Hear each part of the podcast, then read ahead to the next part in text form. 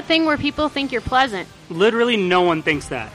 Welcome to episode 34 of the Mutant Musings podcast. It's the middle of October 2018, so we'll be discussing some new comics and some classic spooky comics. Spooky. I'm your host, Jonathan, and with me as always is my anti-nationalist flag smasher. Patty. Here's your friendly reminder that you can leave us a comment on this episode's webpage on geekade.com or 1 million to save Wolverine and the X-Men on Facebook. Leave us some feedback on iTunes and follow us on Instagram at mutant underscore musings underscore podcast. Please leave us comments and join in the conversation. And speaking of conversations, when we converse, we use a lot of colorful language. So if you don't want any bad language penetrating your ear holes, I'll penetrate your ear hole. well, this is your explicit content warning. If you do want our bad language penetrating your ear holes, then you're in the right place. But if you want our bad language penetrating other holes, we're very sorry, but we're in a monogamous relationship. And also, don't actually try putting your earbuds up your butt because best case scenario is you got to pay for new earbuds. And worst case scenario, you end up in the hospital looking at embarrassing x rays of your insides around some strangers. We've been there, you don't have to be. Learn from our mistakes. but how else are you going to find the G spot? You can. That's not the G spot, That's the B spot. The B spot. That's the B spot. That's a completely different spot. what? What's the B spot? The B spot is the butt spot. What else would the B stand for? What? Oh, I looked up the, what the G spot stands for, Uh huh. and it's something in like German or something, and I can't pronounce it, so that's probably why they called it G. G but for it's, German. It's, it's up your butt. the German spot is up your butt. Is that what you're saying? Up boys' butts. Germans up the butt? Yes. Got Germans all up the put, wazoo. Put Germans in your butts. no, don't That's what I'm put. saying. Listen. Oh, I, my last name's German. That is true, Hey. but I said it's only on men's butts. Oh. No, thank I you. don't. I don't have one. You don't have a man's butt? I don't have a man's butt. That is very true, listeners. Patty does not, in fact, have a man's butt. All right.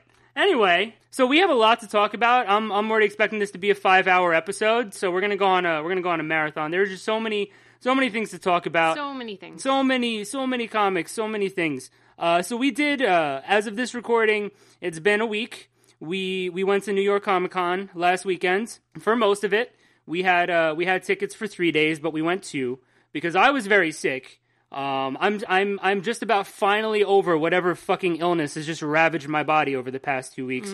Uh, but but Patty never gets sick when I'm sick. Never. She Never. literally has a mutant mutant fucking immune system.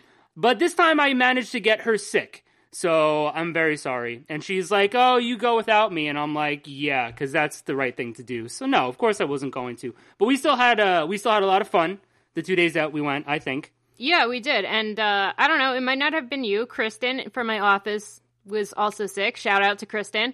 I wanted to make a joke and say like, "Can I get workers' comp if Kristen made me sick?" But uh, since my humor is always uh, is uh, is like shit posting humor, kind of like uh, Kinda. like so uh, this guy in my office tried to open my window to like yell at, at and make fun of this guy's bad parking and uh, it would only open like an inch. And I was like, "Yeah, I had a problem with that too. It's hard to open." And he's like, "Oh, the child locks are on it." And I was like, "Yeah, I joke about wanting to kill myself all the time, so they had to do something." And nobody laughed. What and I was like, "Oh, oh, now I'm uncomfortable." Suicide is not funny. And literally one of my coworkers was saying that the other day. He's like, "Yeah, jokes about suicide aren't funny Well, when they're actually you- being serious." And I'm like, You should like, not introduce him to me. I'm like, well, how do you how do you know that you know they're not joking? And he's like, oh well, this person I know has tried to kill himself a bunch of times, and I'm like, Well, well, this conversation just got real awkward, and it's over now. yeah. So, so- don't introduce me to that guy because Yeah. I make a lot of self-deprecating jokes. Yeah, me too, me too. It's it's fun, but We're millennials. We if you don't joke about wanting to eat ass and kill yourself, there's that's like half of our humor right, Right. there. I mean, I'll just take the eating ass part of it, but speaking about that B spot and my German last name. Oh, anyway, all right, let's talk about comics, and I can figure out what I'm going to do with all of that dialogue later. Uh, so, first, uh, we got a lot of number ones to talk about, and one number two. Speaking about the B spot, uh, we got Shatterstar number one. Overall, this issue was Okay. was okay. Yeah, I liked. Uh, I particularly liked the flashback art by Gerardo Sandoval, and so that's what it opens with. Just this like glorious Shatterstar moment where he just fucking defeated somebody, and he's all badass and bloody In and nineties and burly. in the American dream, basically. Yeah. So Not the nineties were the American dream. the '90s were the American dream, uh, and I and mean, don't ask, don't tell. That was the Clintons. the Clintons. The Clintons the, li- the living- saxophone, just cheating on your wife. Uh, That's I mean, I'm- yeah. that's what it's all about. you know, getting come on dresses. you Right, know? yeah. Back when that shit was acceptable. Yeah. You know, now you need to like wash that shit off. But back then you wore it like a fucking badge of honor. You know what I mean? Yeah, You showed walk it off of to, shame. You showed it off to your friends and you gossiped about it on the phone, and then that got introduced as evidence in the trial. In the car phone. Right. Car phone. the car phone. yeah, perfect, perfect. So uh, yeah, and then and then you know there's there's what's going on in the present, and the art was okay, but I I appreciated how they set this story up. You know, he's all he's all like you Normie. know yeah he's just a low key guy you know with a fucking star on his face, and he's a landlord sweeping the sidewalk of poop because that's what happens in real life, dog poop. And and so this was amazing though. So we get introduced to this anti-nationalist supervillain pug, Carl Snortenthal, aka He's- he's- Pug Smasher. He's my spirit animal. Well, right, but he's he's an alternate universe version of Flag Smasher, an actual villain, Karl Morgenthau. Can you guess who Flag Smasher antagonizes? Can you can you Is guess? it? Is it? Is it Dick Cheney?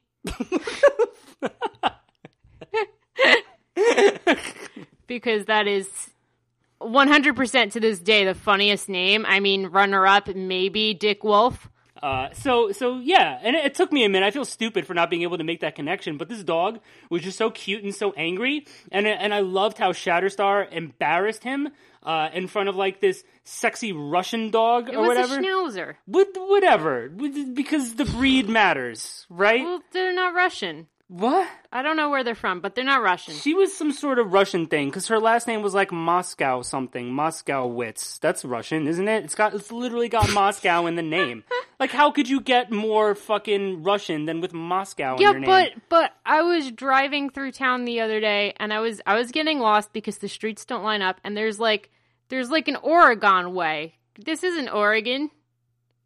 I just pronounced that two different ways. Yeah, you did, and that's why you're confusing yourself. You need to be consistent. You need to follow the Oregon Trail and try your best not to get. I dysen- died of dysentery. You try your best not to get dysentery. All right, that's that's that's why I'm. I'll I'll try to help Jokes about dysentery are never funny. right, like suicide. You Right. don't joke about You dysentery or suicide. You don't joke. But Those you, are the two topics that is are literally never okay to joke about. but you joke about cheating on your wife and coming on someone's dress. Yes, those are acceptable things. those are those are workplace conversations. Yes.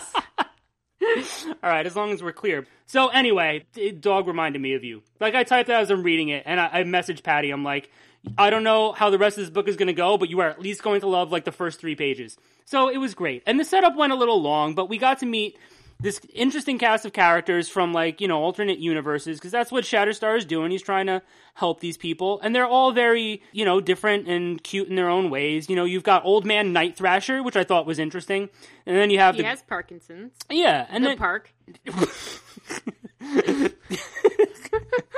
Uh-huh. Uh, and then uh, you've got the the cute the cute comic book nerd who comes from a world where superheroes and supervillains and all this kind of shit doesn't exist. And you know, so so that's nice. But then the apartment building, while Shatterstar is out, gets hit by some villains. So these are like the death sponsors, and then there's this character, Gringrave. Oh my god, I introduced. loved her. I loved her costume. the smiling executioner is what she was called and i don't know that was really she she was really cute She yeah, really no, cute. she was she was badass. Um, she had like on her gloves, she put them next to her face, and they had like an extended smile, like when Like- she was smiling. like an extended grin Yeah, yeah, Would yeah. you- would like you a- say? I would say that might be a grin, mm-hmm and also grave because Uh-huh. she's uh she's a killer. okay so so she no she listen she was great i, I feel like uh, when they announced this book maybe earlier in the year, they were talking about some sort of lady Shatterstar character, and I'm, I'm assuming this is who they were referencing. And I was not imagining her like this. She looked like a straight up anime character. And and again, Gerardo Sandoval, the art was fucking beautiful. She looked amazing. I cannot, for the fucking life of me, get over the name. I think Grin in there is really cute. I think the the the fucking the smile gloves are really cute too. Uh, but it just it makes me think of Kilgrave, and that the writer was just like, oh, so what's what's something opposite of kill? Grin. Oh, Gringrave. I'm like, if you No, want I think to get that he was probably just trying to do alliteration. And how many other death-related words start with G? I don't know. She could have been the Grin Granny or the Grin Groupie. I don't know. No, but I like what's the, what's the opposite of Kilgrave? Like Live grave. birth no birth cradle. Uterus. That's what her name should be. It should be fucking uterus. She could have a superhuman uterus. She could have um extendable fallopian tubes. She could have she could have she could have superpowered ovaries and and and that's a whole nother level of you got egg on your face so I'm thinking like, I don't know, super uterus. That's what I would fucking call her. No, I hate it. Why? Super uterus is is worse than Gringrave? Yeah, I like I like the name. Fine, whatever. no, she's awesome though. But um, you know, she beats him in battle, and then she realizes that everybody loves Shatterstar, so she fucking kisses him, and that's weird. But I guess they were in a relationship together. And Shatterstar discovers all this because obviously he's got cameras in his apartment building. So when the fucking death sponsors and Gringrave came by and like, you know, kidnapped everyone, he just saw them on the cameras and he's like ready to go after them. And now my question is is how does Rictor fit into all this? Because, you know, like a month or two ago, we got the reveal of like their new designs. We saw Rictor in this issue. He's like the owner of a club now. Uh, but like that's that was literally it, you know? Like uh, Rictor was just upset. Like sh- all Shatterstar wants is like action, like like not necessarily sexy action, although you know maybe, but like you know going out and fighting or whatever. But it seems like Shatterstar has kind of calmed down. So is Rictor going to be a larger part of this book? Is Shatterstar going to come and be like, "Honey, I need your help now"? It's I, I feel like that's going to set up some sort of like love triangle between Shatterstar, Gringrave, and Rictor. But I hope we see more of Rictor. Yeah, I agree. I want to see more of Rictor, and that's what I was uh, wondering even before I was reading this issue. And then when I saw him, I was like upset because that was all that we saw of him was Yeah. him standing outside of this club. I mean, I don't know. You know, he was talking about like being upset because things didn't work out between them. But if you go back and read those issues, like Shatterstar was not as receptive or reciprocating of No. feelings as Rictor. And honestly, I feel like Rictor probably needs somebody who's more like cuddly, who will be there if he needs to be clingy, who will be clingy with him. You know, I want to just see Rictor be happy. Yeah, me too. Me too. I kind of hope that And Rictor can probably vibrate his dick and get into that G spot. the B spot. No, it's called the G spot. It's called the B spot. Oh my god, I'm the B to, is for boy butt. I'm gonna I'm gonna boycott this show. That's too bad. All right, I'm taking my super uterus and I'm turning this podcast around. so, um, but you know, the, then the end reveal is that oh, the Grand Master is behind this, and I'm like, okay, Jeff Goldblum, like. Whatever. That's that's so inconsequential. I don't I don't care about that. I'm assuming the Grand Master wants he wants to have Shatterstar go fucking stab people and entertain people, and it's gonna be something predictable. Oh, I thought you were gonna say want. I'm sure he wants Shatterstar to start to go fuck people. Yeah. What? What? Right in the super uterus. Right in the super. I'm not letting it go. All right. So anyway, so yeah, I I did overall like this issue. I thought it was a good setup. Um, I I really liked the characters that they introduced, and I'm curious to see where it goes. I hope we get more info on G- Gringrave. And we get like a real name, and we can start calling her that because I'm really not a fan of that name. Just And- call her Gigi. Oh my god. So um, great. All right, so moving on, uh, we got another number one. Ugh. What if X Men? What if I- X Men? I don't know why you picked this one. It's so fucking stupid. What if X Men? No, it doesn't make sense. First of all, the title doesn't make sense. This book was stupid. What Yeah, if? yeah. What X Men? if X Men. Cable and Domino. And X Men. hmm they're in some kind of future world where everything is cyber hmm and hmm Cyber. we did that in the '90s too.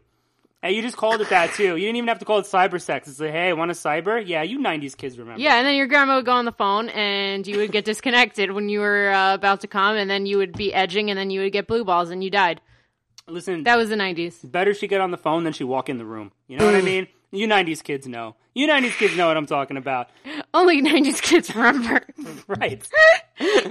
I know. Now now doors have locks. You know what I mean? It wasn't didn't- it wasn't we didn't like have locks we didn't have locks 90s. back in the day, man. Man, those nineties were good old Oh days. my God. Didn't matter. Didn't So, matter. so this is not in the 90s. This takes place in some kind of future alternate world where everything is online and But what if it took place in the nineties, Patty? then they would have a car phone. uh, Charles Xavier is is dying and he calls Domino and Cable to help him because this virus or something is like taking use of his legs and now he's dying also and he's got one last wish and will you guys please help me? And Cable's like, no, fuck you, man. And Domino's like, yeah, great, we'll do it. And Cable's like, all right, everybody owes you one, I guess. and so they decide to do this favor. And then, you know, the entire way, Cable was just complaining like a little whiny bitch that they're mercenaries and that he wants to get paid and that this is free and that they shouldn't do it and it's stupid. So basically, like a Nimrod virus that's going after Magneto, who controls like 90% of this cybernetic Yeah. thing. So if he gets taken by the Nimrod virus, then like basically this whole cyberspace is going to crash. And there are people called X's who are basically like mutants and they have like superpowers in the cyberspace where they can like use weapons and go into people's like private spaces that they pay for. hmm like the B spot. I mean, normally you got to pay for the B spot, You do normally but have not to pay when for you that. not when you got the EXP or if it's gene. your birthday. right, right, birthday So- spot, birthday butt spot. but uh, So, so, uh, yeah, all these rich people can pay for like their private rooms in this space where they can just like do whatever they want, but poor people just use it for like entertainment and to like buy stuff and yeah, be distracted. whatever. Yeah, Yeah. it's basically like the Matrix, but with some X Men characters. It was just, it was just stupid. Like, Listen, I I thought that this issue had a lot of interesting ideas. I'm not like a fucking connoisseur of what if issues. I have read a bunch in the past, but I don't make it a point to read a lot of what if books. And I know that they're pretty much all self-contained because that's the idea. But the thing is is I feel like this book had a lot of great ideas, no. but it just The it- first page, once I got the concept, I was like, and that's stupid. But that's the thing. Like it had to explain. It, it took it took a lot of time to explain and establish all of whole this stuff. issue. Right, but and I still didn't understand. but that's all it really did because that's all it really had time for. It's like let me tell you about what's happening instead of letting me show you what's happening and let me like let me as the writer get you invested and Show, really don't tell. Right, exactly. That's what my seventh grade writing teacher taught us. Well, she's a fucking genius, and she should have been writing this book because, a- again, some great ideas, but just executed poorly. Um, the fact that you know it's in cyberspace, like, fine, and it makes sense to have Magneto with the ability to control all of this. And it also makes sense that, you know, the government are a bunch of assholes and that they want to infect Magneto and then have him take down cyberspace so they can be like, oh, look, people with the X gene are terrible. And now we have to fucking kill them all. And Well, it's also it's also already uh, illegal to uh, like use their powers in cyberspace, like Oh, to yeah. make the weapons and stuff, Yeah. and that they like have to be registered, and it's like Yeah, illegal yeah. to be an X. Yeah, so so that's all very interesting, but the thing is is it takes so long to set that all up. And then like the dialogue some of the dialogue was just terrible. Like Patty was saying about Cable. He's just like, you know, we're we're going to fight back against them if they come after us. And by fight back, I mean kill because I'm Cable and I'm fucking gruff and I'm bad to the ah, I bone. and kill people. My big guns, gah. And the, the guns are an analogy for my big dick. literally the dialogue that was written in this issue. If you didn't Literally. see that, go back and you gotta you gotta reread it. Literally in this issue. But one thing that I thought was kind of effective, though, uh, was when they actually went into cyberspace. And it's not just that I had like anime on the brain, but I literally thought that when Domino made the jump into cyberspace, she looked like kind of like an anime character. And Nimrod, the Nimrod virus, looked like an anime ish type of villain. I thought that the art there was neat. The rest of the art in this issue, like in the real world, was kind of just throwaway and not very good. I'm very sorry, but but it wasn't. So yeah, and you know this did borrow. It seemed to borrow heavily from the Matrix and like the real world and pulling guns out of nowhere and just whatever. But overall, this this issue didn't feel like it should have been one issue. You know, you either had to cut out some of this action and show more of the story to make the reader feel more invested, or have this go over a couple of issues because this this wasn't really effective. I thought it was kind of neat when it turns out that, you know, Magneto was going to turn everybody into a mutant, a la the very first X Men movie, and Professor Xavier just let himself die and took over Magneto's mind and whatever. But then, like, the last panel is just Domino and Cable sitting and fucking eating noodles or something. I'm like, what? And then they, but, and another, okay, before, yeah, they showed a bunch of the X Men. Yeah, these, that like, was awesome. that was really interesting. Like these redesigned X Men, which could have been cool too. And then the last couple of pages, like, you know, before like, you know, the back page was like this bio on Jubilee and this bio on Rogue. And I'm like, where's the rest of them? Like, this is cool, but I want to know more about the rest of them. So uh, this was honestly just kind of bad storytelling. I wanted to like this more than I did, but I could not bring myself to. I did not. Uh, I give this like a one out of ten. I actually regret spending money on this because I don't think it was worth it, especially since it's a one. What if it's five dollars instead of four dollars? Probably. Um, Is it really? I think so. Nope, it's four dollars. Okay, it's four dollars. So anyway. I saved a dollar, but I still wasted four dollars. so yeah, I I do not think the story was worth it. I thought it was really bad all around. Like every aspect of this story, the concept, the writing, the dialogue, it was just all of it was terrible. I hated it. Tell me more. Yeah, if you did not pick up this book, you don't need to. It's not worth it, honestly. What if Patty liked this book? I guess we'll never know. All right, fine. So it's ironic that the number two that we're talking about is Iceman. What, and why is that fun? You got such a such a dirty smile on your face right now. You guys can't see Patty, but she's just waiting, just waiting for that to sink in. B why? spot. Why? Yeah. B spot. Yeah. Because and because number two is slang for pooping, and where does poop come? Poop comes from butts, Right. And who has butts? Men. and what do gay men like? Men butts. see the, see, and you're laughing now. The jokes are funnier when you explain them. Oh, the when you jokes explain are them, so good. the jokes are so good. Oh. I had to explain a joke to my boss the other day, Here we go. and uh, I was telling my other coworker about it. He was, I was like, "Yeah, he didn't understand it," and he was like, "Did you explain it?" And I was like, "Yeah, you know the best jokes, the ones that you have to explain." Yeah, I, I made a joke about first world problems, and this guy had no fucking idea what I was talking about. Because he's from the first world. Yeah, and he's like like a baby boomer or something, so they're stupid. And uh, you know, white. I apologize to all of our baby boomer fans. old white men do not like it when people call them out on their privilege. Only 50s kids remember. I mean, let's be real. The 50s, am I right? Best time? Swinging? Swinging. Swinging, yeah. Yeah, like swing music, you dirty millennial.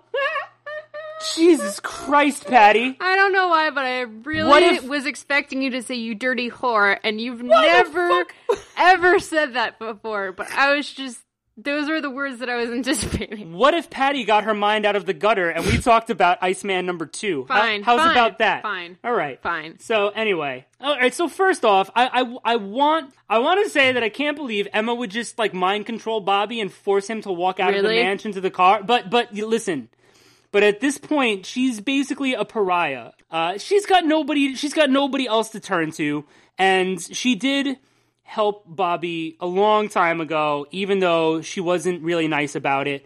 But so I can I can appreciate that she would turn to him for help. And I could also see him as the type of guy that would go along and actually help her.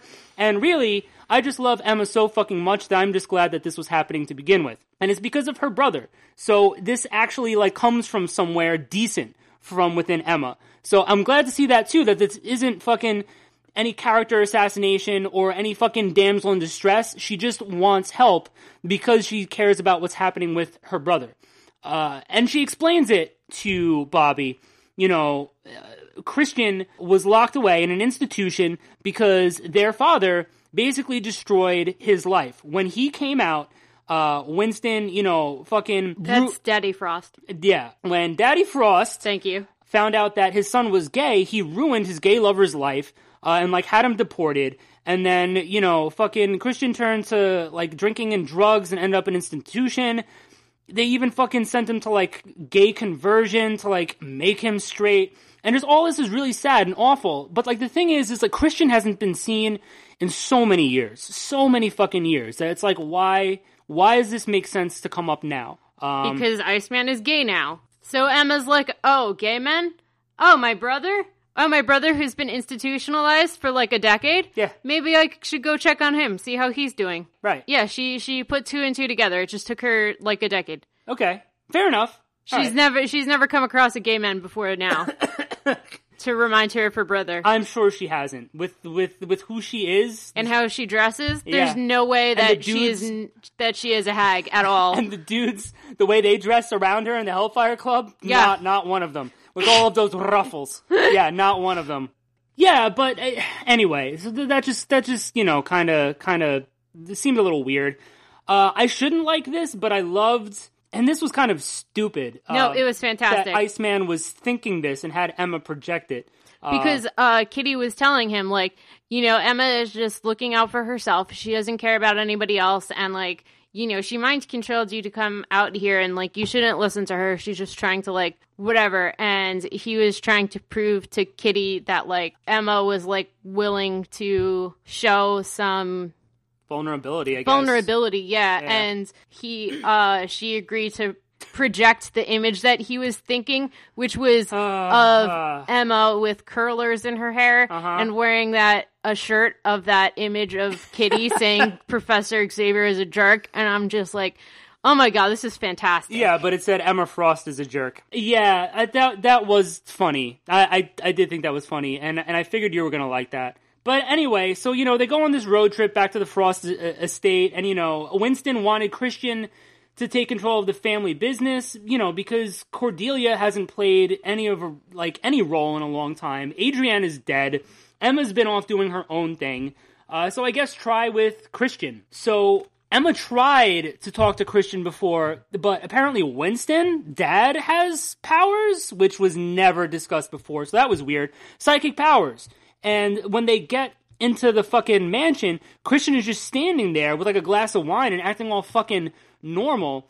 And so Bobby is like going to check around the mansion and finds this door that's locked. And uh, they find that Winston is dead. And obviously, Christian is the culprit. And so we realize that it's not Winston that had any psychic powers. He's been dead, and it's Christian that has these latent psychic powers that just blossomed now. And it kind of makes sense.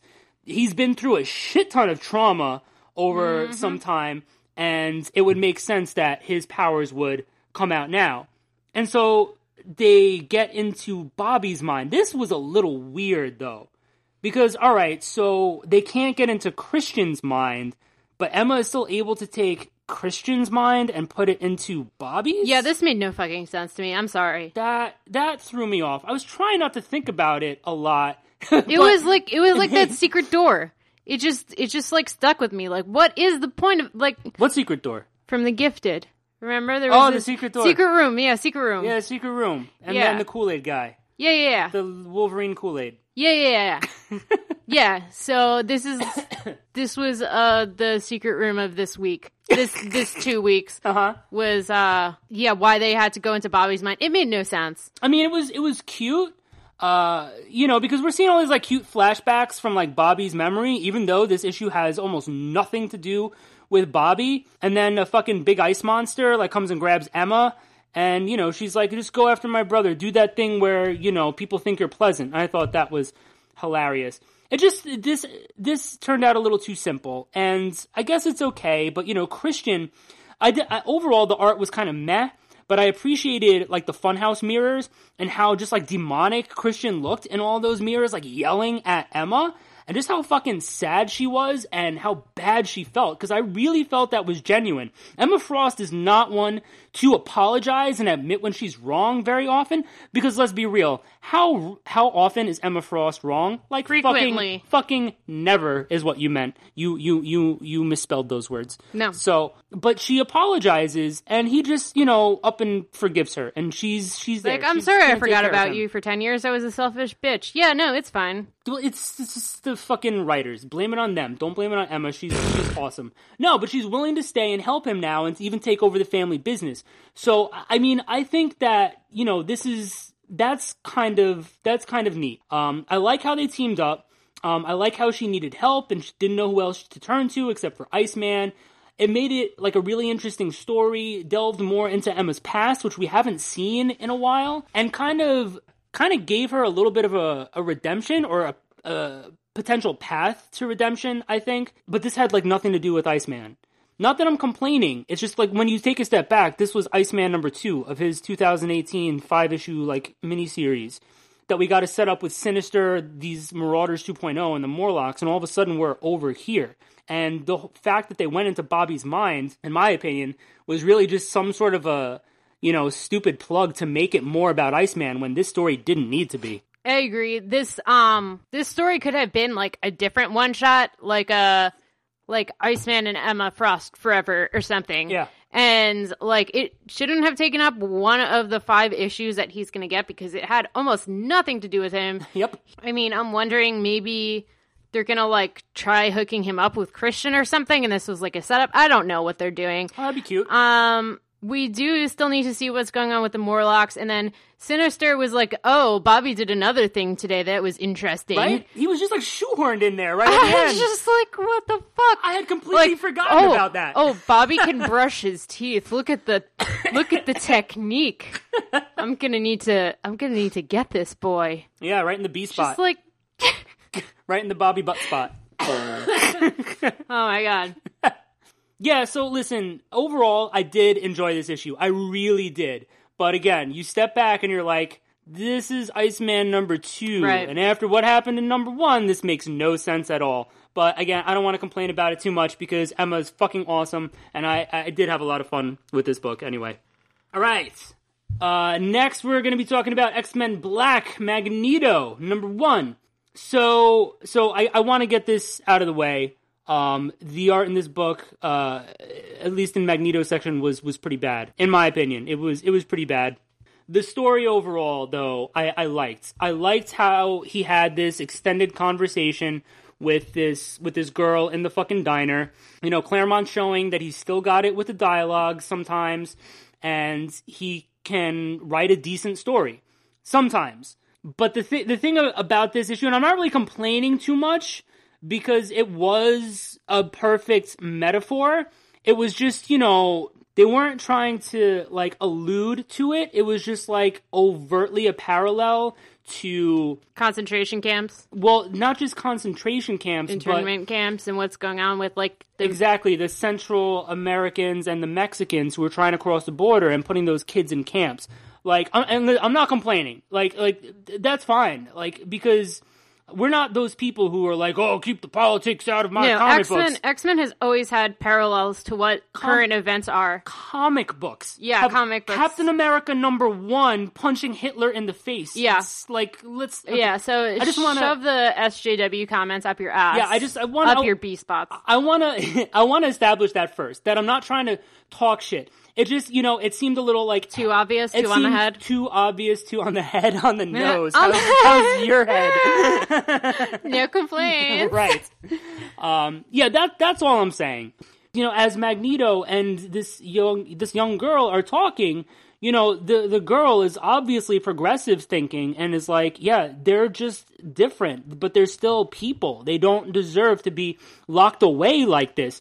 And then you get the fucking idiot bigots sitting around the table, how can liberals be so stupid? Mutie mind control, I betcha. You a foreigner, an, an immigrant, some kind of mutie lover when Magneto says something. Yeah, I thought it was great. I mean, I give Chris Claremont a lot of props for, you know, writing the characters like this because if I had an opportunity to write characters like this who are bigots and stuff, who are like, you know, Southern Hicks, I would just like have like their cousin just sprawled on the back of a trailer and just like you know just like i'm gonna go back fuck my cousin Did you just say I'm gonna go back fuck? Back fuck. Back which is another another way, I guess, of saying butt fuck. so, I mean, talking or about if you have a lot of back rolls yeah, talking about the B spot. You know, it can be for a lot of different things. It can be for back fucking, back Oh roll fucking. By the way, I don't believe that all Southerners are Hicks. I want to establish that too, because I know not all Southerners are Hicks, because we're not from the South. We're from New Jersey, and there are Hicks here too. that's that's true It's very true. anywhere in west jersey is like you're like in you- racist cousin fucking Would alabama You fucking stop. Just fucking slamming certain areas of the country with No. your hate speech. no It's not everybody in Western New Jersey. it's 90% of them oh man. 90% of west jersey fucks their cousins tell your friends fucking Christ. All right. So yeah, I, I th- this was a great setup for Magneto to go, you know, um, ham go ham. Right. You're a vegan. Why would you say that? To go. This was a great opportunity for Magneto to go soy ham on the fucking mutant detention centers. Yeah, to go tofurkey. That's what we're doing. That's what we're doing. Magneto went tofurkey right on the fucking detention centers. toe to toe furky yeah. They went toe to toe for More words, Patty. More words. Let's keep adding. Let's keep adding. That's adding all I do. Yeah, the best words. I have the best words. I have all the words. Clearly.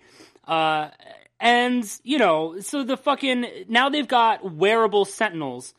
And yeah, and so they, they go after the fucking master of magnetism. And there's this young woman piloting the fucking, you know, sentinel. And he, like, turns her inside out. And he does it to fucking everyone there. Like everybody in this, uh, everybody in the Office of National Emergency turns everyone inside out. And then he just turns them, like, back to normal. And alright, so I get that his powers are, like, kind of wacky and also, like, augmented, but it's kind of weird to see that. But really, I was just kind of wishing that he, he killed that bitch. And he killed more of them, to be honest. Yeah. As much as The only good fascist is a dead fascist. as much as I I prefer Magneto anti heroic and and just outright killing them would have been like straight villainous. I still kind of No. wanted to see that they were just so defiant. And You he can kill people and be an anti-hero. he said to her like you would do well to ask yourselves not whether this is a war that must be won, but whether it should be fought at all. And like Oh, after shut up. after he leaves, after Magneto leaves, she's just like, "Oh, we'll be better prepared next time." I'm like, "Are you fucking kidding me?" This is why we kill them. I don't know. I'm kind of torn about that. No. but No, it you can be an anti-hero and kill villains. I know, but but it just it, it makes me think of like old Magneto and the kind of stuff he would have done when he was considered straight up villainous. You know what I mean? And I, I really liked seeing him hang out with the X Men. No, I do too. I'm really curious to see what he does with this new Brotherhood. but like Wolverine's killed so many people and they still let him hang out with the X-Men. So like- let let Magneto kill people. Yeah, I guess. So anyway, he goes and he like talks to these fucking mutant teenagers, and he's like, "Oh, who we're- were detained. yeah, I'm gonna take you to fucking sanctuary. And so they're kids. And so like one of them's like, oh, can we bring our family? He's like, okay, that's that's a perfectly good kid question. But then some other fucking teenager is like, hey, this country was founded by people willing to fight for ideals. Maybe it's our turn. And I'm like, literally no fucking teenager talks like that. No, I would have been like, fuck this shit, fuck all of them, let's pee in their mouths and then set them on fire. Right, that is not even Patty as a teenager. That is Patty in her mid twenties talking. So yeah, I I agree. But like no teenager talks like that. He would have been like like I don't know, what's up, Gramps? Look at your man boobs. fucking saggy. You got a joint? You buy me some beer. I'll go with you to fucking sanctuary. Like that's what a teenager talks like. That you know is- what I mean? Yes, I am. I am in touch with the youths, and that's what they sound like. yeah, and so and so so that's so that's that's it. It was good dialogue. It was a good story. Uh, but it still leaves like the question open. Like, where does he stand? What is he going to do going forward? Is he going to be pulling shit like this with with the Brotherhood? I don't know. Is he going to be fucking you know launching missiles at governments again? Good. Or is Do he it. or is he going to go to fucking you know like fascist demonstrations and beat them up? Because I don't know. I'd kind of like to see that. Um, and we missed that in X Men Blue, and I'm still fucking pissed over that. And anyway, so at the end of this issue, you know, there's this backup story running through X Men Black about Apocalypse. but who cares? He's trying to get this machine to work that will. Oh, we're talking about it. Well, and there's not much to talk about. He he wants to duplicate his cells or something and make them perfect, so he like will always have a physical form. And then he gets lost on some alien world, and like he's becoming human. And I thought that was neat. The art in in the backup story was awesome, and I think it's really cool. This concept of Apocalypse like suffering as he fucking devolves into a human. I think that's really funny. Yeah, I think so too. Uh, but you know, again, it's it's a backup story. There wasn't a whole lot with it, but you know that was kind of neat. And so my original plan was to stop right there because we have a bunch of uh, Comic Con stuff to talk about too. But like two pages into X Men Black Mojo, I was like, oh my fucking god! This was fantastic. This was so much better than This- Magneto, this- and Magneto is great. This issue is hilarious. This was the fucking highlight out of any comic I read this week. It, it really was. I could not believe that they that they did this. So first of all, you know, uh, from the beginning, where Mojo is complaining about these new X Men, my immediate thought is he is the perfect villain to represent toxic fandom. yeah, Like honestly, like oh, we have to bring back the X Men from Giant Size, but also Rogue and Gambit, and also these other characters that I like, like Dazzler and Longshot. But don't add anybody else because those were the good days, and everything after that sucked. yeah, yeah. Add these specific seven characters, and that's all you can work with. Yeah, because he's like the, the actual quote is like characters designed to appeal to changing demographics at the expense of true fans like myself. Exactly. I don't. And then they have a picture of Quentin Quire. And I'm like, that is perfect because all of these fucking neckbeards online all fucking hate Quentin Quire when he is like indisputably indis- indisputably the the best character. all right. So so he says I don't mind some change here and there as long as it's organic. I just want good stories. And, And, like this is that's what everybody says about Bobby coming out as gay. That they don't have a Right. problem with it, but it has to be organic. right. And this Just is shut the fuck up. This is how like, you know, asshole fans talk about it. Yeah. And and I'm not saying that like we don't want to see stories be organic or good because obviously we do, but it's just mostly you these are the kinds of quotes that you'll see in these groups from homophobic or racist jerks when they're talking about people of color or non-heterosexuals in comic books. Yeah, like why does this one have to be black? Why does he have to be gay? Why blah blah blah blah? This isn't the way he was written. So You know what? Give me 70 new X Men characters. I want every one of them to be a different nationality, but none of them white and none of them straight. Right. Just give me all 70 new students right now. and it's a train of just 70, 70 gay men butt fucking.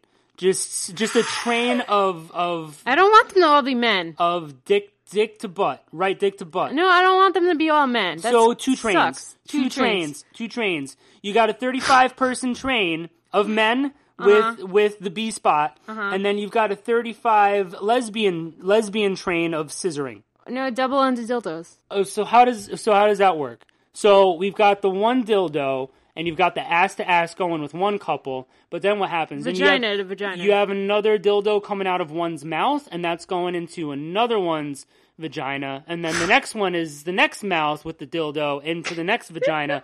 All right, cool. So we've worked So we out. worked out the logistics. we worked out the logistics for the lesbian train.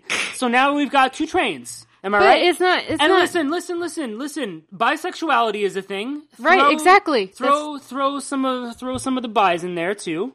And what about what about my aces? We They- can we can sit in a corner and eat pizza.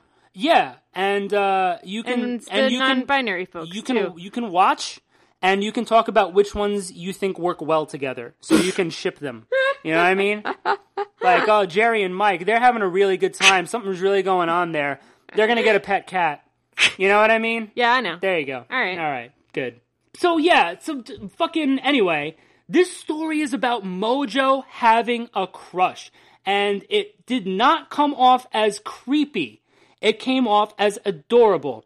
I have not seen Nick Bradshaw draw an X Men book in a while. He's got a very unique and sort of cute art style, and I was so happy to see him on this because I feel like another artist, like, you know, like J. Scott Campbell's cover, beautiful, but Mojo looks gross. But here, Nick Bradshaw was able to convey that Mojo can still be a cute character somehow. I don't know how, but somehow. So he's in this coffee shop and he's they, they write his name as Shlomo instead of Mojo, and he's trying to flirt.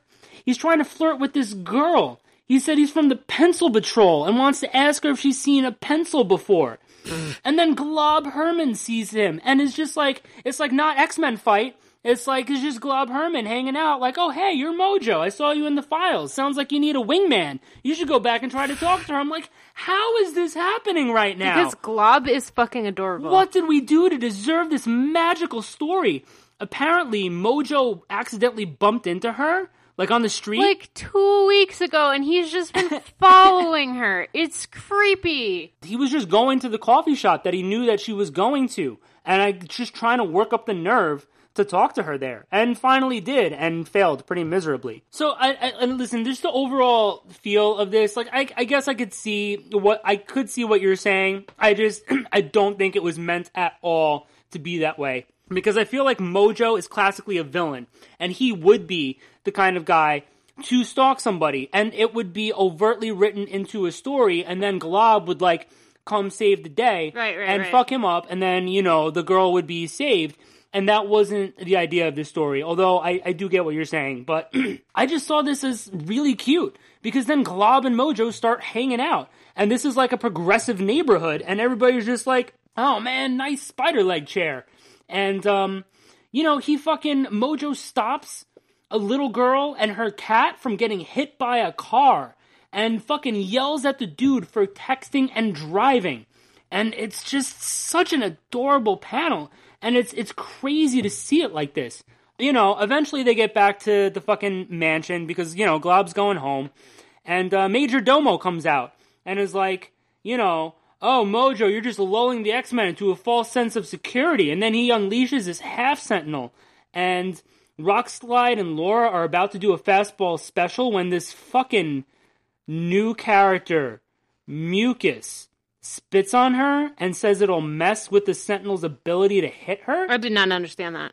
That was so stupid. Like I get they were trying to be And you have funny. to ask permission before spitting on somebody, please. Whoa, hey. Um, like they were trying to be funny, but this character was stupid. Um, and the art had switched off of Nick Bradshaw at this point, so it was not very good. Although it was still kind of funny, you know, this half Sentinel, apparently a Sentinel and a mindless one. Uh, Mojo had them in captivity, and they had sex, and so so they they and he said that they did the nasty, and I personally watched them do it, and they created this half Sentinel, and then Domo nabbed the girl that Mojo had a crush on. Mojo doesn't want to see her get hurt, so he destroys the Sentinel, and that was amazing. That was an amazing few panels. Even though I didn't like the art in the second half of this so much, it was awesome to just see him fucking blast this thing and uh, you know rescue her. And he finally is just up front. He's like, "Listen, you yelled at me a couple of weeks ago, and and you know I want. Do you want to come go out with me or, or whatever?" And uh, she's just like, "Yeah, whatever." You're not the weirdest guy I've dated this week. This is New yeah, York City. Yeah, exactly. And and it was really cute. You know, it ends with him happy. He got a text from Glob saying, you know, you want to hang out. And um, When he was like planning a thing, and Glob was like, haha, don't kill us soon, please. Yeah, yeah, because the girl texted him and it was like, I had fun last night. And I'm like, hey, hey, hey. And she's like, oh, but when do I get to see your place? And and her name in the text message is Ann N, which of course is Ann Nocenti, who created Mojo 30 whatever years ago. So I don't know, this was such a cute fucking story. It completely caught me by surprise. I loved it. I don't know if this is going to lead to anything, to Mojo being um, you know, less less villainy and just more kind of cute and funny and stupid or you know I, I don't know what this x-men black is this supposed to really establish like how these quote unquote villains are going to be going forward or is this these these just like featured stories about them because they're going to be used more. I don't know. Yeah, I'm wondering the same thing too. I wonder if uh like these are kind of like what ifs but not called what ifs. Yeah. I don't know. Like if are they going to be consequential at all to like our storyline? Yeah. I mean, I don't know. I thought it was weird when I heard the the black titles announced and Mojo was one of them. I was like, same. that's that's weird and that's the one that I'm least interested in. Yep. Mm-hmm. But it turned out to be fantastic. I loved it. So, yeah. Very happy, very happy about that. And then, you know, get more of the Apocalypse backstory, which, fine, again, It was the- just him being lost. yeah, the and art, thirsty. The art is still cool, and it's him, you know, trying to trying to get used to becoming more human. You see all these things in the environment kind of like evolving and being weird, and he's devolving. And again, it's just really interesting. It's not exactly captivating. Uh, I don't feel too invested in it, other than just like, well, good for you, asshole. Um, but yeah, so that's that's pretty much that. But next, I wanted to talk a little bit about uh, the experiences we had at New York Comic Con, talking to a few artists because we had a really great time. So yeah, so so first was Bret Blevins, who I don't, I mean, he's probably been at Comic Con before, but I just never like saw his name and was like, oh, let me grab a couple of like old issues and bring him for him to sign until you know like right before we went. And so I brought you know the Death of Cipher, and then I brought the uh the fucking zombie warlock and cipher cover along. And he was he was a really nice guy. He was talking about how cipher was getting a lot of hate mail. And they were like oh we're going to kill one of them. Who should we kill? Well we're going to kill cipher because he's getting all the hate mail. And so when they killed cipher then all the hate mail turned into why did you kill cipher? Like bring him back or whatever. Yeah. Patty uh, brought up the Simonsons and was like, you know, they're they're my adopted grandparents. And so Bret told us about his first trip to New York City in the '80s and how he stayed in a hotel and he forgot to lock the door. And Louise Simonson, uh, you know, was visiting and realized the door was unlocked and told Walt that they needed to take him home because they couldn't leave him alone because he was like going to get himself hurt in the city. So they basically adopted him for like a week and let him stay in the house. He was talking about how he was gonna visit them again soon. He's like, "Oh, they're up at a trip in Boston and didn't think they were gonna make it to New York in time. So yeah, I'm gonna, you know, go hang out with them, maybe stay for a week or whatever." And I'm like, "This is what these people do. This is just They're so lucky. amazing, amazing." I wonder if they get like as starstruck as we do. What do you mean? Who? Like like Bret Blevins with like the Simonsons. Yeah, well, I mean, they're basically like his parents, you know? I know. Even though he's probably not too much younger than them, you know, they're just, they've known each other for like decades and they just Yeah. like fucking hang out. Like it's no big deal. like it's no big deal. I would love to hang out with the Simonsons. Also, so I, I uh, posted this on Instagram, but if you don't follow us on Instagram, that's that's fucking your loss, first of all.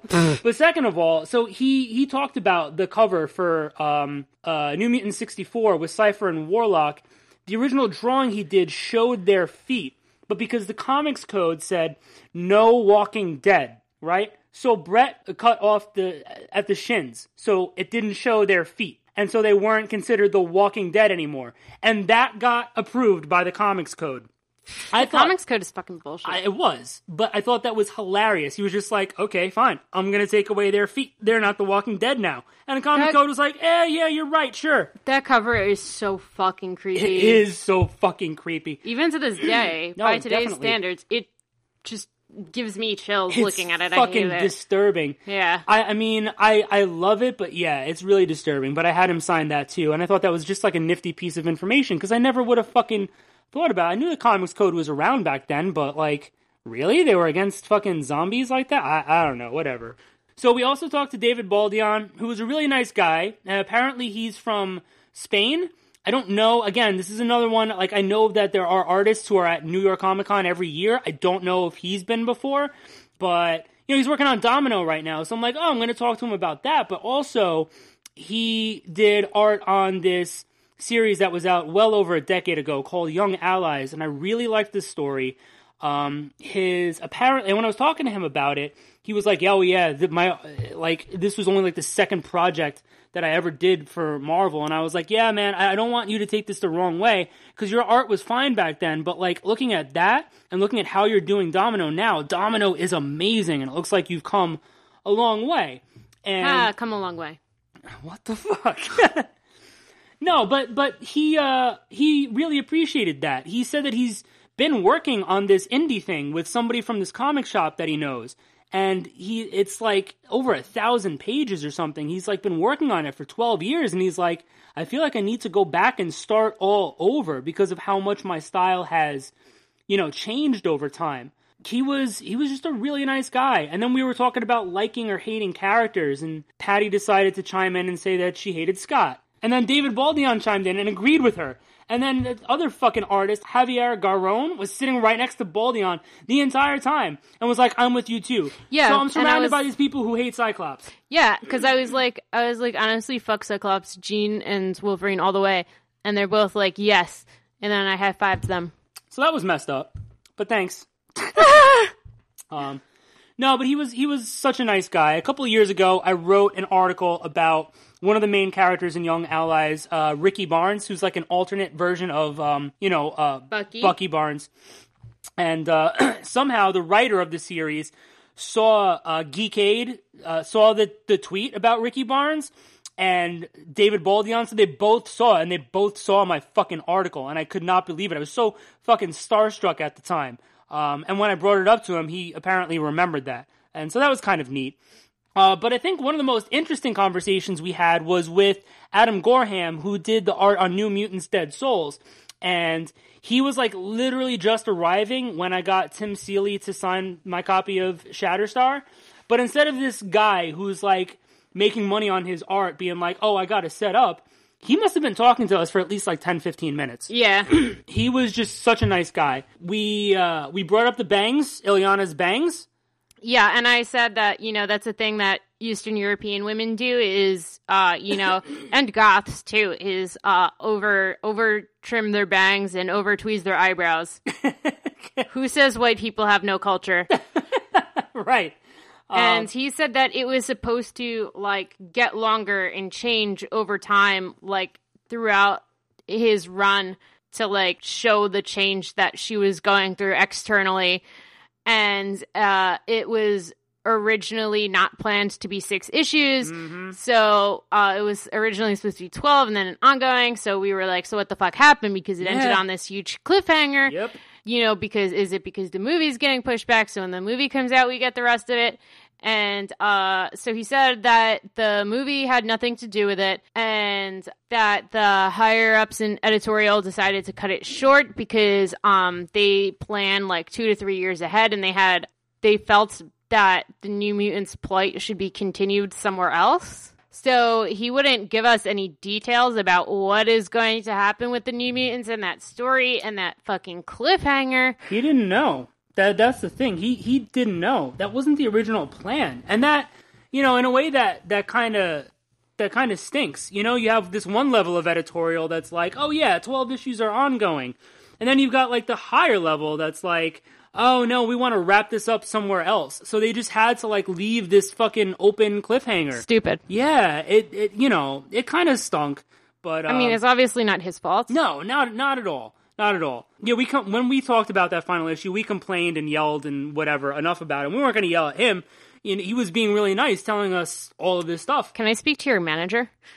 yeah, right. Seriously. So yeah, I, I had him. uh This was really nice too. Like he he not only signs like I brought issue one and I brought issue six of Dead Souls.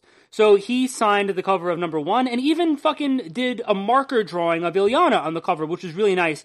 But then I wanted to talk to him about issue six and the reveal of Tran because of how much I, I how how much I loved Tran. How I thought his, how I thought he was such a cool character, and you know that there was like this finally this big reveal of him like fully there, and I asked him if he would sign that picture, and he not only signed it, but he drew another marker image of Tran's face within the book, which I thought was really cool. And he was like, "Yeah, you know, you kind of."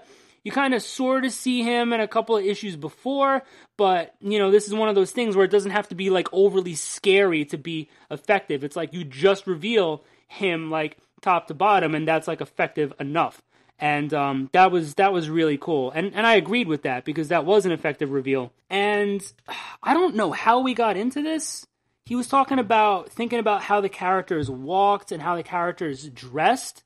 I think, and so that's when I was like, like Shatterstar wearing nothing but an apron. So he said that he had sketched a picture of Shatterstar's bare ass. That's what it was. he yeah so he he said that he was thinking that he could do something cheeky and he didn't say it like that but when he said cheeky i was like ah cheeky. But he winked. yeah um, he was like i want to draw his bare ass and then they can put like a dialogue box over it but editorial was like no so i just had to like draw him from the side wearing the apron yeah, that was bullshit. Show us his ass. yeah really. Marvel's a bunch of prudes. I mean, speaking they of that b spot. Fucking like okay, Namor's new costume, which I'm going to post on Instagram, is somehow sluttier than his original fucking man thong, which is just the these pants, but they're like assless. And like from from the sides to what it looks like all the way in the back is just mesh. Yeah So the only thing that's covered is like the front portion of his legs, and everything else is mesh, and it's just his ass. It's just you can see side ass, like side boob, just they, side ass. They should put um, a clamshell over his wiener, Uh-huh. and they should take two muscle shells and put them over his niblets. Yes. yeah, I like that. So, have the X Men Black books been X Men Gold so far? Even though Mojo has no backbone, how do you think his front bone game is? You think about him doing the nasty with Ann Nocenti while we take a quick break.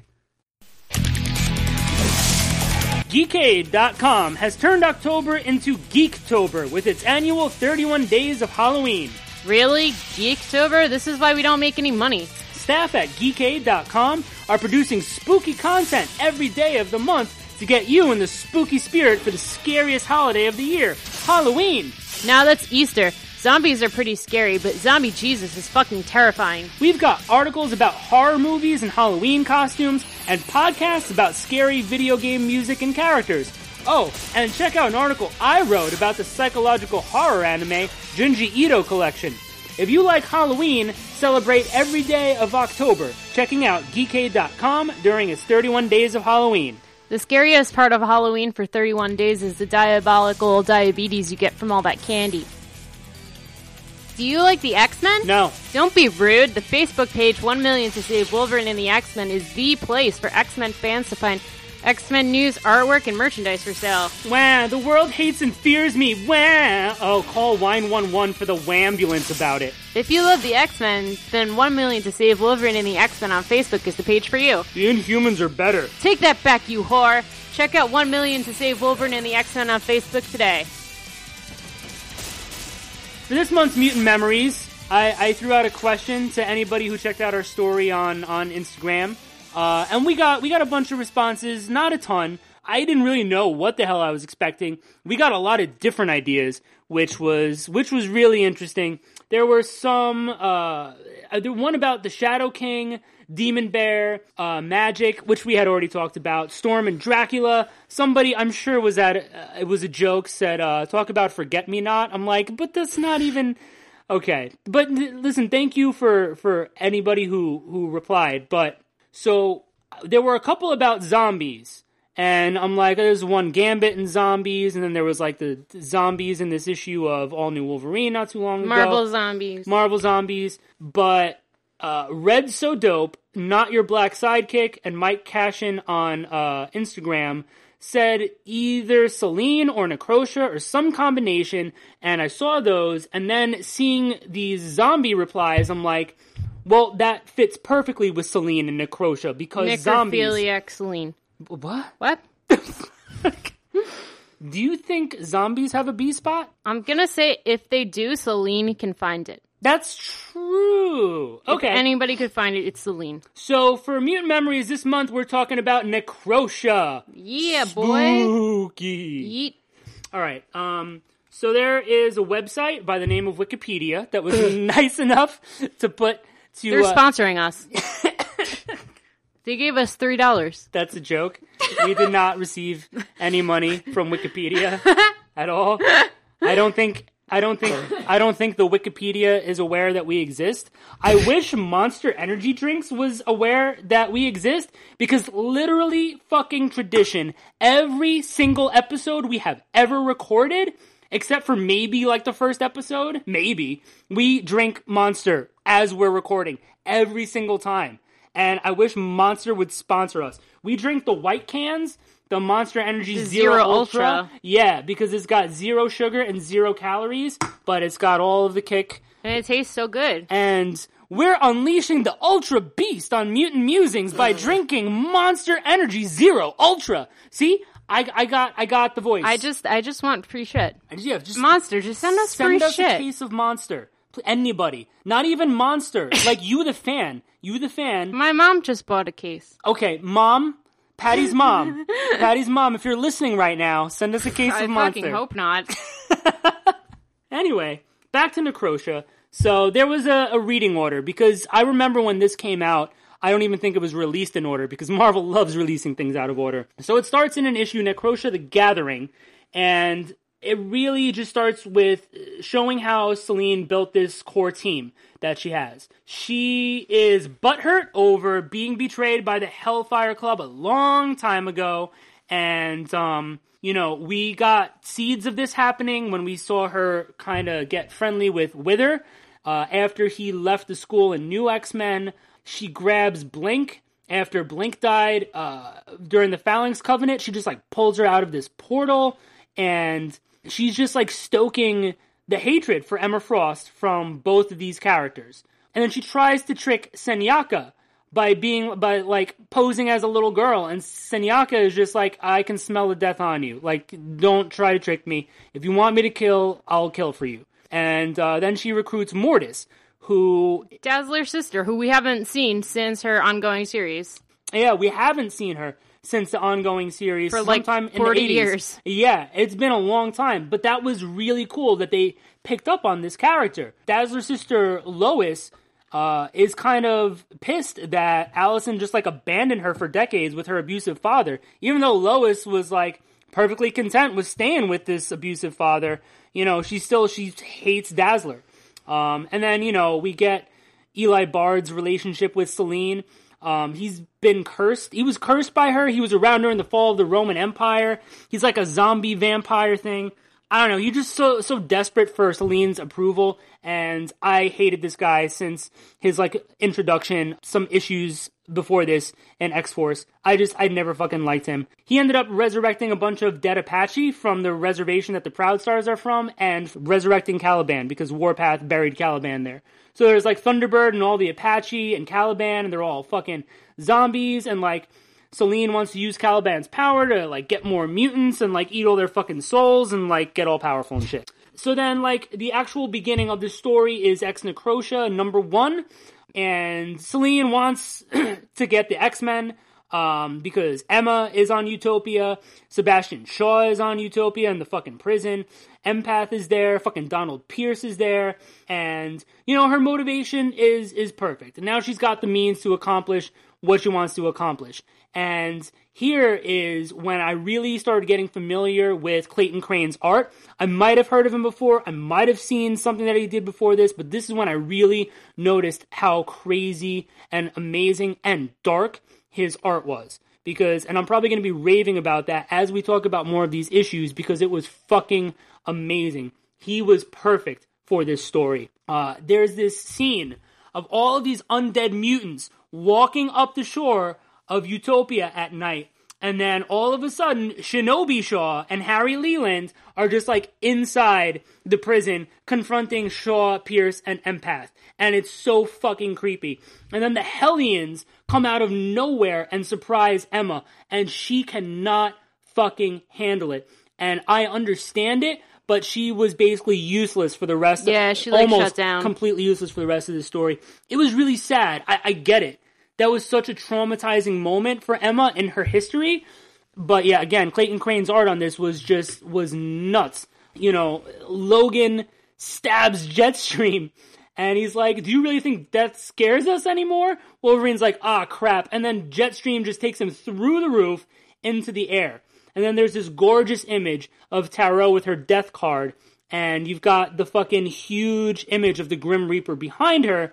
And um, yeah, and then we see some of Selene's core team kill everyone in the Hellfire Club in New York City. So yeah, so immediately things are really bad for the X Men. Things are really bad for those people in the Hellfire Club. But we cut to Warpath and Archangel arriving back to Utopia, and they get blasted down by some lightning. And when they land, they see, oh, oh, this Berserker, but he's dead. No, and they find Pyro. Pyro's there. And I was so fucking ecstatic to see that. Because at that point, uh, listen, for those of you who don't know, Pyro has always been my favorite mutant. And he had been dead for what, seven or eight years at this point, and like, you know, almost nowhere to be found. So not only does he show up here, but Clayton Crain's drawings of him were just amazing. And I loved it. Oh my fucking god. And the end of this issue, Caliban leads Selene to Genosha. And what happened on Genosha? Like over a million mutants died because of Cassandra Nova's Sentinels. Oh, is that what happened on Genosha? Huh? Huh? okay, so this took place uh, after this issue between New Mutants and X Force and X Men Legacy. And so it kind of went like back and forth. I just read like one storyline at a time. So I just Gotcha. read like the New Mutant storyline and Yeah. then the X Men. No, it makes yeah. sense. So um, the New Mutants one was my favorite. Really? Yeah. Okay. Okay, so I don't want you to get mad at me, but um, I don't like Clayton, Clayton Crain's art. no, I do. I love Good. it. It's great. Thank, but thank God that was what you're going to hit me with. part of X Force and like what was going on, it was kind of hard to tell sometimes what was going on in some of the pictures, and I had to kind of figure it out from the dialogue because I couldn't tell like exactly what was happening. Was And it, it was making me frustrated. was it when they had there were the small boxes of the mini fights and stuff going on? I don't remember. It was like two days ago. Fuck. so fucking long ago. so long ago. Christ. It just out of my memory. No, because because there there happened a bunch of times where so one of the one of the whole one of the coolest things to come out of this story was to see all of these dead mutants uh, actually alive. well, Not, obviously, they're zombie-ish versions. Um, it's kind of like a combination of the TO virus and this magic, and so you see a lot of dead characters like Rusty, Feral, Stonewall, Super Saber, uh, Berserker, Scaleface all of these dead mutants actually fighting the X-Men. But the thing is, is to like cram all of this in, they had, like Clayton Crain had it in like these small boxes within these larger pages. So you would have to like see the description of the character, like, oh, this person deceased, this person deceased, and see who they were fighting. Really, I, I would have liked to have seen a miniseries just focusing on these fights. Kind of like how they did with Avengers versus X Men. It'd be like, oh, Gambit versus Captain America. And there it was like, okay, but I think if this would have been like the perfect place to do that. I would have loved to have seen that. Yeah, that would have been really cool, especially with that art. So the X Force storyline was my favorite. I did like New Mutants, but that was your favorite? It was my favorite. It starts with Selene bringing Doug back, and she keeps saying that she has this like specific purpose in mind for him, and that like he's like necessary, and like so he just she sets him up to like attack the New Mutants, and he's talking about like, oh, I have to, I have to get Magma, I have to kill Magma. Oh, yeah. And I'm just like thinking, like for a few pages, I'm just like, huh, maybe I'm like forgetting something in the interim, but I don't remember Doug ever having a problem with Magma, especially not to the point with her, like him wanting her dead. No, it was Selene that Yeah. had a problem with Magma. I know, I was getting to that, you moron. So then I was like, oh, right, yeah, you remember so they did that New Mutants Volume 1 back in the 80s? That's, Shut- That's where it happens. your dick. so then I was like, right, so it's Selene controlling Doug. It's not actually Doug who wants to hurt Magma. It's Selene. Yeah, Doug is like is like just like really weird and he's like everything is a language and like I can see I can read language. I know this language. But like all of the all of his text and stuff was like split like ones and zeros was like between every word. So it was really kind of hard to read sometimes. It was also it was in black and red too. Yeah. That was neat though. I loved that. That was cool. One thing that I thought that was really cool that they did was uh when he was like uh watching the New Mutants to like kind of get recon on them, uh he was like listening to what they were saying and they would talk and then he would have like a little box underneath what they were saying and like translate it into Trans- what actually they meant. Yeah. And I didn't really get that at first. And then once I got that, I went back and I read it all and I was like, wow, this is fantastic. It was because that's the thing. Like the dude, he he can he can read body language. Like you would you wouldn't think about that maybe when he first appeared, but it absolutely makes sense because it's it's nonverbal communication maybe you know? And that's a form of language that he should be able to read. And i thought that that was really neat. But i have to say as much as i love necrosha and there are so many high points to this entire fucking crossover one of my favorite parts was when he goes and he sees magma and she's like doug i can't i can't believe i can't believe it's you like what was somebody after you or something and he goes, uh, no, look over there. And she falls for it. She turns around and looks over there so he can hit her over the head and knock her unconscious. Fantastic. That actually worked on somebody. And you can see the angry look on her face when she's turned around and realizing nothing is there. Yeah, that was great. Oh my god, I loved it. I, I loved it so much. No, this was this was really interesting because you know with this whole idea that Doug can read body language, he goes toe to toe with some of the team when he when he leaves Magma's room and like you know uh, Cannonball and Sunspot and Danny are all there. He fights them and he does a damn good job fighting them. Yeah, no, he does. And uh it was Karma who had to like control everybody. Yeah. And uh Warlock shows up and fucking Doug just rips his Yo. head off that was and throws it That like in the fucking river or some shit. And I was like, what the fuck? And like you see Doug is starting to get like confused yeah. and like you can see like part of his humanity come through and he's like what language am i and it was just weird as scary as this moment was when Cypher ripped off his head. So like that that TO goop kind of looked like a very specific sticky substance that comes out of men at very specific times. boogers Yes.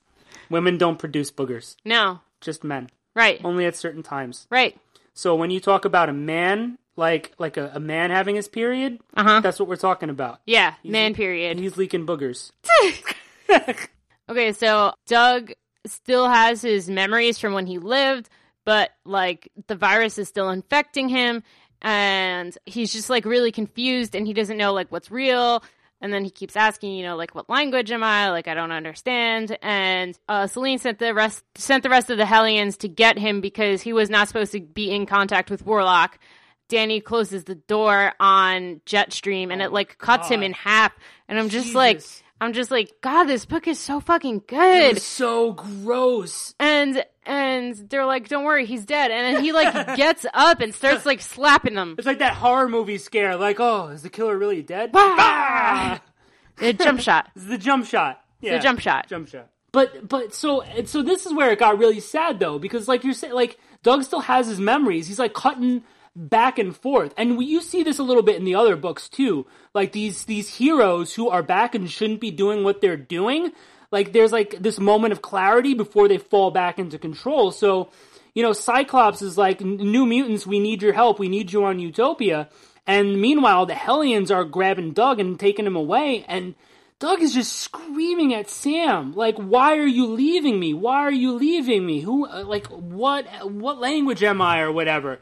It was so fucking sad to see that. it was and you know like it was brought up several times by several different of the mutants. You know what should we do with him? Because that's still doug in there. It might not be our doug but like there's some of our doug in there. And you know so magma got injured and you know she's just like losing a lot of blood. She's unconscious. They're like we have to take her to the medical ward to Dr. Nemesis Yeah. and we have to get her treated like right now or she's going to die and like what should we do about Doug? Should we take him? Blah blah blah. So it turns out that Warlock is okay, thank God, because the first time I read this I thought that, you know, they were going to have this Necrosha event, they were going to bring back all these dead people and then, you know, Warlock was going to be dead. Like I would have been pissed because I fucking love Warlock. Sure. But uh Warlock is not dead. Uh, even though you know he had these lifeless eyes when his head was torn from his body. So Sam's team went after Doug and the Hellions after they helped the X Men, and Danny when Danny was fighting Feral. She uh, tore her arm off and yeah. throws it off the cliff, and Feral goes after it and says, "Fetch!" And Roberto's like, she's a cat, you know, and Danny's like, well, it worked, so yeah. who cares? that was hilarious. I mean, some, you know, you, I've shown you those videos of the cats that like to play fetch. It's fucking cute. Yeah. So um, it was scary. It was scary though seeing Feral like that too, though, because she was just like a mindless fucking monster. There was that one drawing of her like you know, you get the momentum of her running down the hallway mm-hmm. and then like hitting her side into like the wall so like she can continue running straight. It's it's kind of hard to describe, but you have to see it. It's just like a classic horror movie sort of thing of like, you know, this killer like trying to get after its prey. And the prey is Danny. And obviously this time Danny was depowered, but she was still part of the team and she still kicked a lot of ass. But um I loved seeing the Hellions like this, I just honestly the the art throughout the New Mutants arc of this crossover wasn't bad, but in my opinion, it wasn't as good as Clayton Crain's. He did such an amazing job drawing all of the undead hellions in you know the issue or two that he did. And then we we still see him like this and it's okay. I love them but i just i prefer his yeah no his his art on the hellions was super dark. was very uh like eerie. Yeah. And it was very fitting. Um like i said i don't know um if like a fast-paced action story is the kind of thing that he should be working on because there are so many details. There aren't outlines and stuff. You know, everything is painted. So it is hard to tell what's going on sometimes. He's done it on other books before, but like, you know, they had lighter colors in them. So I, that was probably, you know, just like the coloring of it or whatever. But, um, so. So anyway, Warlock, uh, shoots some big ass missiles at the Hellions and they save Doug and then magic Soul Sword turns him back to normal, so he's alive. Yeah, and he uh, he he knows that his language is friendship. Yeah, and it was sweet. And then you know after that, when the Necrosha was over, Doug you know pretty much joined the team of New Mutants, and it was cool. And I was I was happy about that. This was an interesting and scary, but also effective way of getting him back from the dead. And I, I mean, I he was dead for a really long time. Was dead, like twenty years or something. Well, I mean, there was also Doug Locke. Oh yeah, but but you know, this this this is actual like human mutant Doug. Yeah.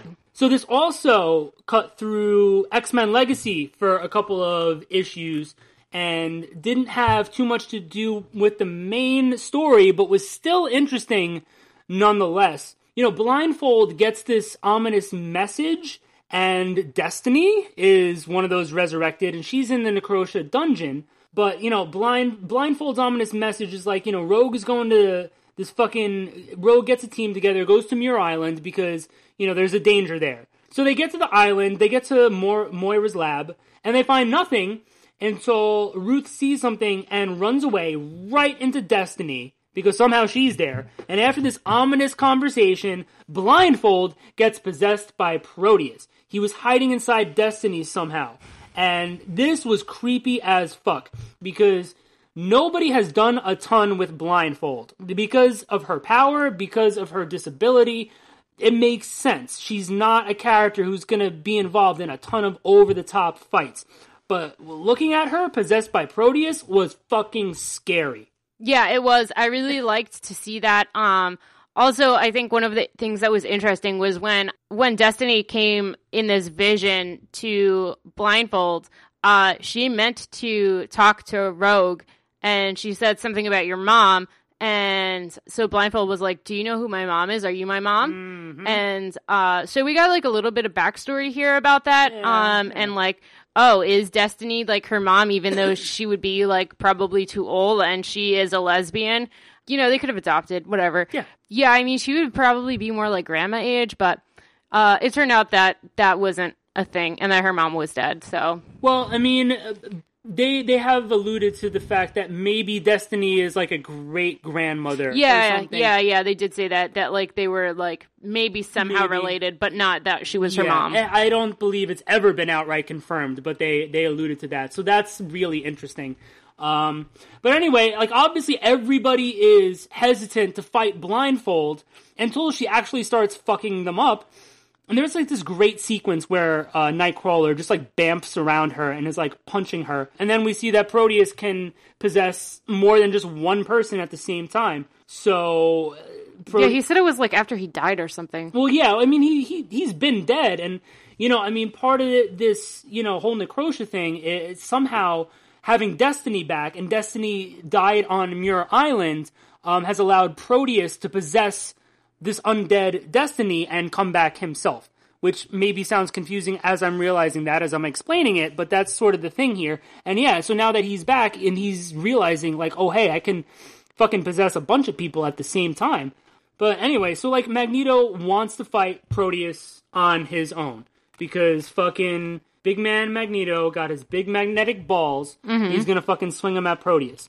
um, I don't know. I, I don't know how Rogue realized this. Maybe I'm just forgetting something. But that Betsy's Psi Sword cuts Proteus out of them.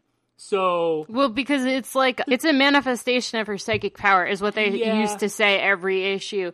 Um, really, yes, no, you'll you'll get up to it. Patty, I I, I know. But- Okay. no, but just it's like it was just kind of weird because I'm thinking like even if Proteus is split between a few people, he's still fucking powerful. And if you have just Rogue taking Betsy's Psi Sword and like stab somebody with it that just Well, gets like rid of him, it's like um the Soul Sword. You know, like magic. That's how she like got people out of possession and stuff. yeah. and but but she's magic. right, and this is Betsy. Whatever. Statement. so Statements. so the part of the reason why Magneto wanted to take Proteus on alone, other than having giant metal balls, was that uh like everybody else was possessed other than Rogue. Yeah. So uh Proteus uh also tried to like be big Mr. Man and took Magneto on this rock and just started like launching them up into space Yeah, that was and uh, Magneto was still able to use his power, and Proteus's was like waning because maybe they were too high. I forget what the reason was. No, it was just it was it was weird to see it like that because Magneto was like so beaten and so weakened too. But really all he was doing was concentrating really hard. So I think maybe that's why he was taking such of a such a beating cuz he was able he was able to destroy Proteus by saying that like oh I, I got down to the molecules that make you up and he like tears him out of Ruth and then literally tears him apart. And like Ruth is okay. But like like that reminded me a little bit of how he took out Apocalypse in mm-hmm. Age of Apocalypse. Yeah. Just concentrating really hard, getting down like into the molecules and like ripping Apocalypse in half kind of reminded me of it's that. called mindfulness. so what? It's called mindfulness. Look it up. Uh-huh. All you have to do is concentrate, and you can make your dreams come true.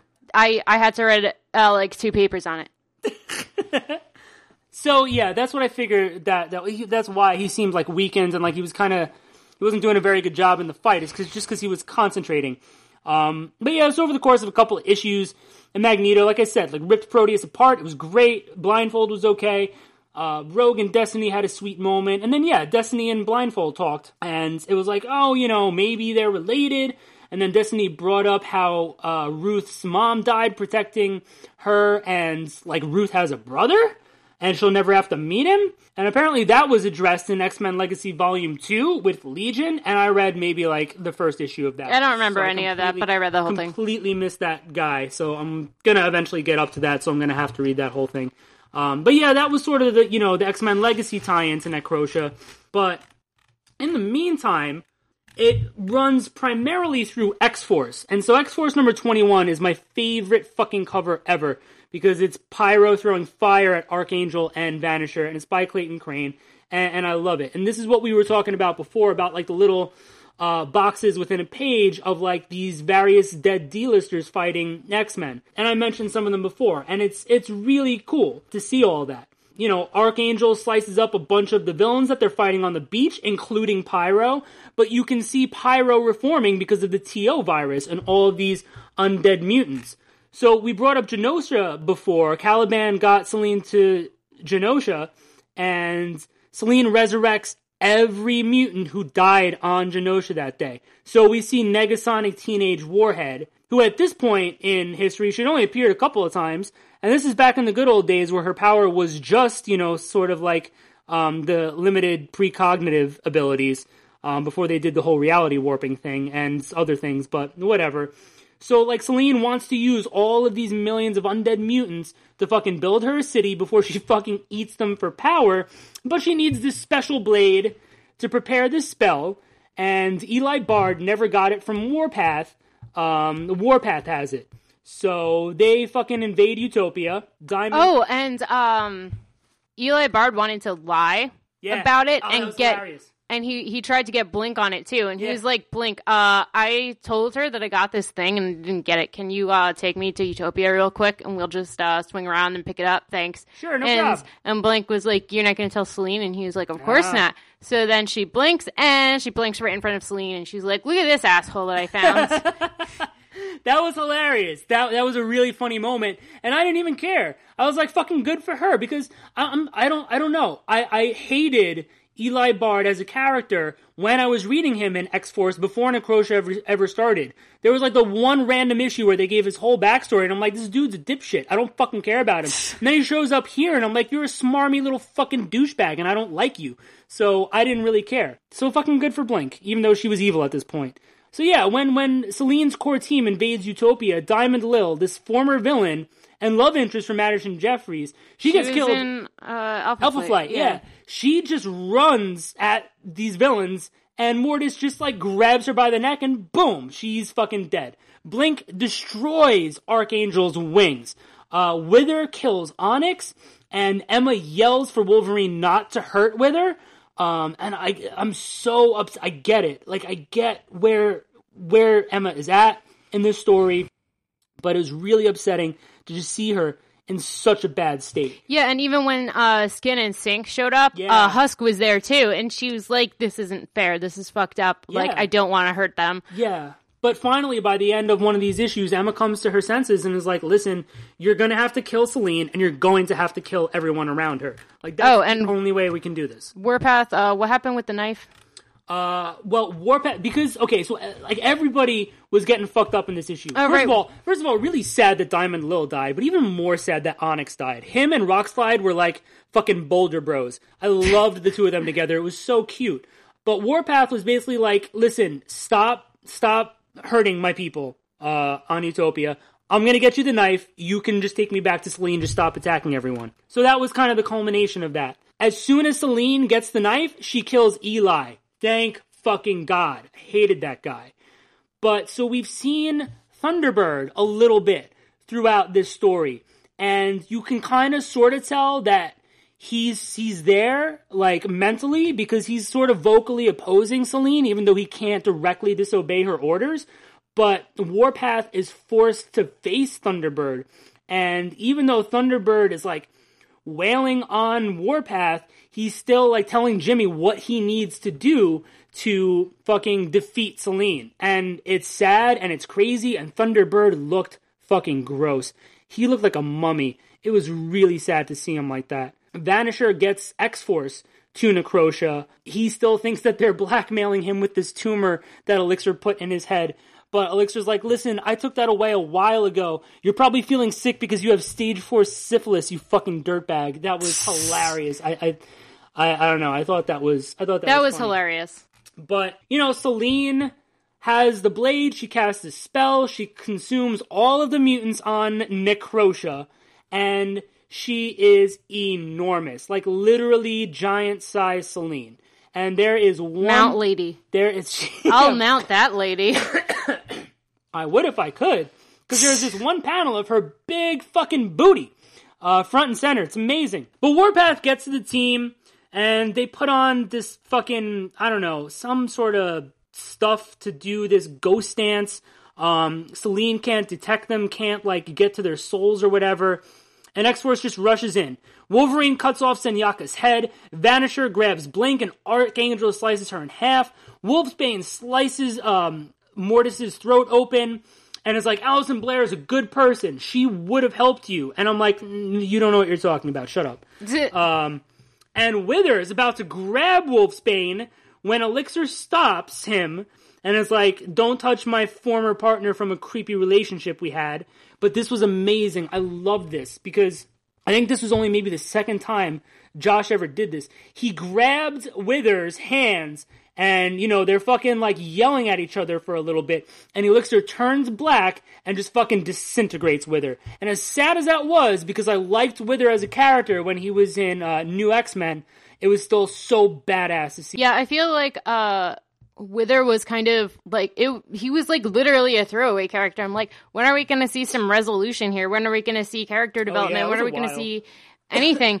and he basically just appeared and then vanished uh, just to die here. Like, was he created just so that he could die in this story? I mean, he was set up, you know, he was always set up to be a tragic character. You know, he had a crush on Wallflower, um, but he couldn't touch her. Whereas there was Mercury who had a crush on him, who he could touch, but he didn't want her. Um, and then he, he ran away from the school, and then Selene came across him. And then you didn't see him for a while. And Craig Kyle and Chris Yost, I think, were writing New X Men. Yeah, they were. They were writing New X Men at that time. So they kind of planted that seed and let it go for a while. But then as soon as Wither comes back, he's evil, and then in this story, he's dead. So that kind of sucked because he was a really interesting and potentially conflicted character and very tragic.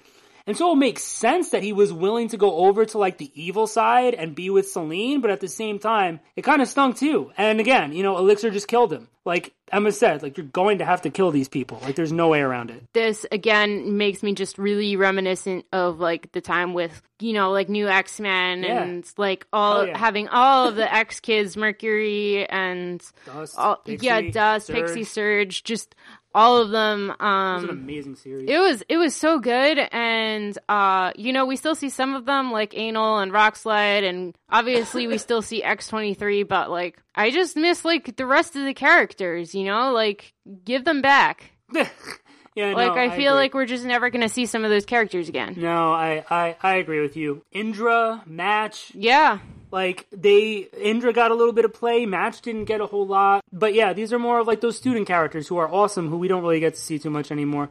But um yeah, anyway, fucking um Jimmy gets a special knife, stabs Selene in the chest, boom, she explodes. Thunderbird appears all shiny and biblical, and he and Warpath say goodbye, and that's that's pretty much the end of it. But this this crossover, this is one of my favorite crossovers ever. The, the, the, setup to it was so fucking simple, but the way that they had Selene go recruiting these few different characters, uh, you just wouldn't have thought that. Like she brought Lois London out of obscurity and turned her into this like killer, and it was amazing, and it made sense too, given the history. She just grabbed Blink out like out of this portal where Blink died years ago, and it was just so cool. And then let's raise all of these dead mutant characters and have them attack the X Men. It was just fan fucking tastic. I it was so creepy. It was so well done. I absolutely love this story. I, I I am really curious to hear anybody else's thoughts on Necrosha. If you hate it, if you think it's just meh or average, it's definitely not my favorite, but it's up there, probably top five favorite X Men stories, maybe, because it's absolutely amazing. And I remember when it was coming out, and I was just so excited to see more of it. yeah. Um, and this did give us the return of Cipher. So Yeah. I mean, you know, uh, I know that uh, there are a lot of people with differing views on him. So you know, take that as you may. But it did give us back Cipher. So I mean, I did miss him after he died. Before he died, I was just like, oh, Yeah. who cares about this guy? And then he died, and I was like, no, give him back. That's what you get. That is what I get. Make up your minds. So that'll do it for this episode of Mutant Musings. Thanks for joining us, and don't forget to leave us a comment on geekade.com, a 1 million to save Wolverine and the X-Men on Facebook, leave us feedback on iTunes, and follow us on Instagram at mutant underscore musings underscore podcast. Did you love Necrosha as much as we did? Do you also never want to see that character Mucus again? Join us next time when we'll be talking about new comics and some news. Until then, Emma Frost is a jerk. Was right. What's, what's wrong? Stop it.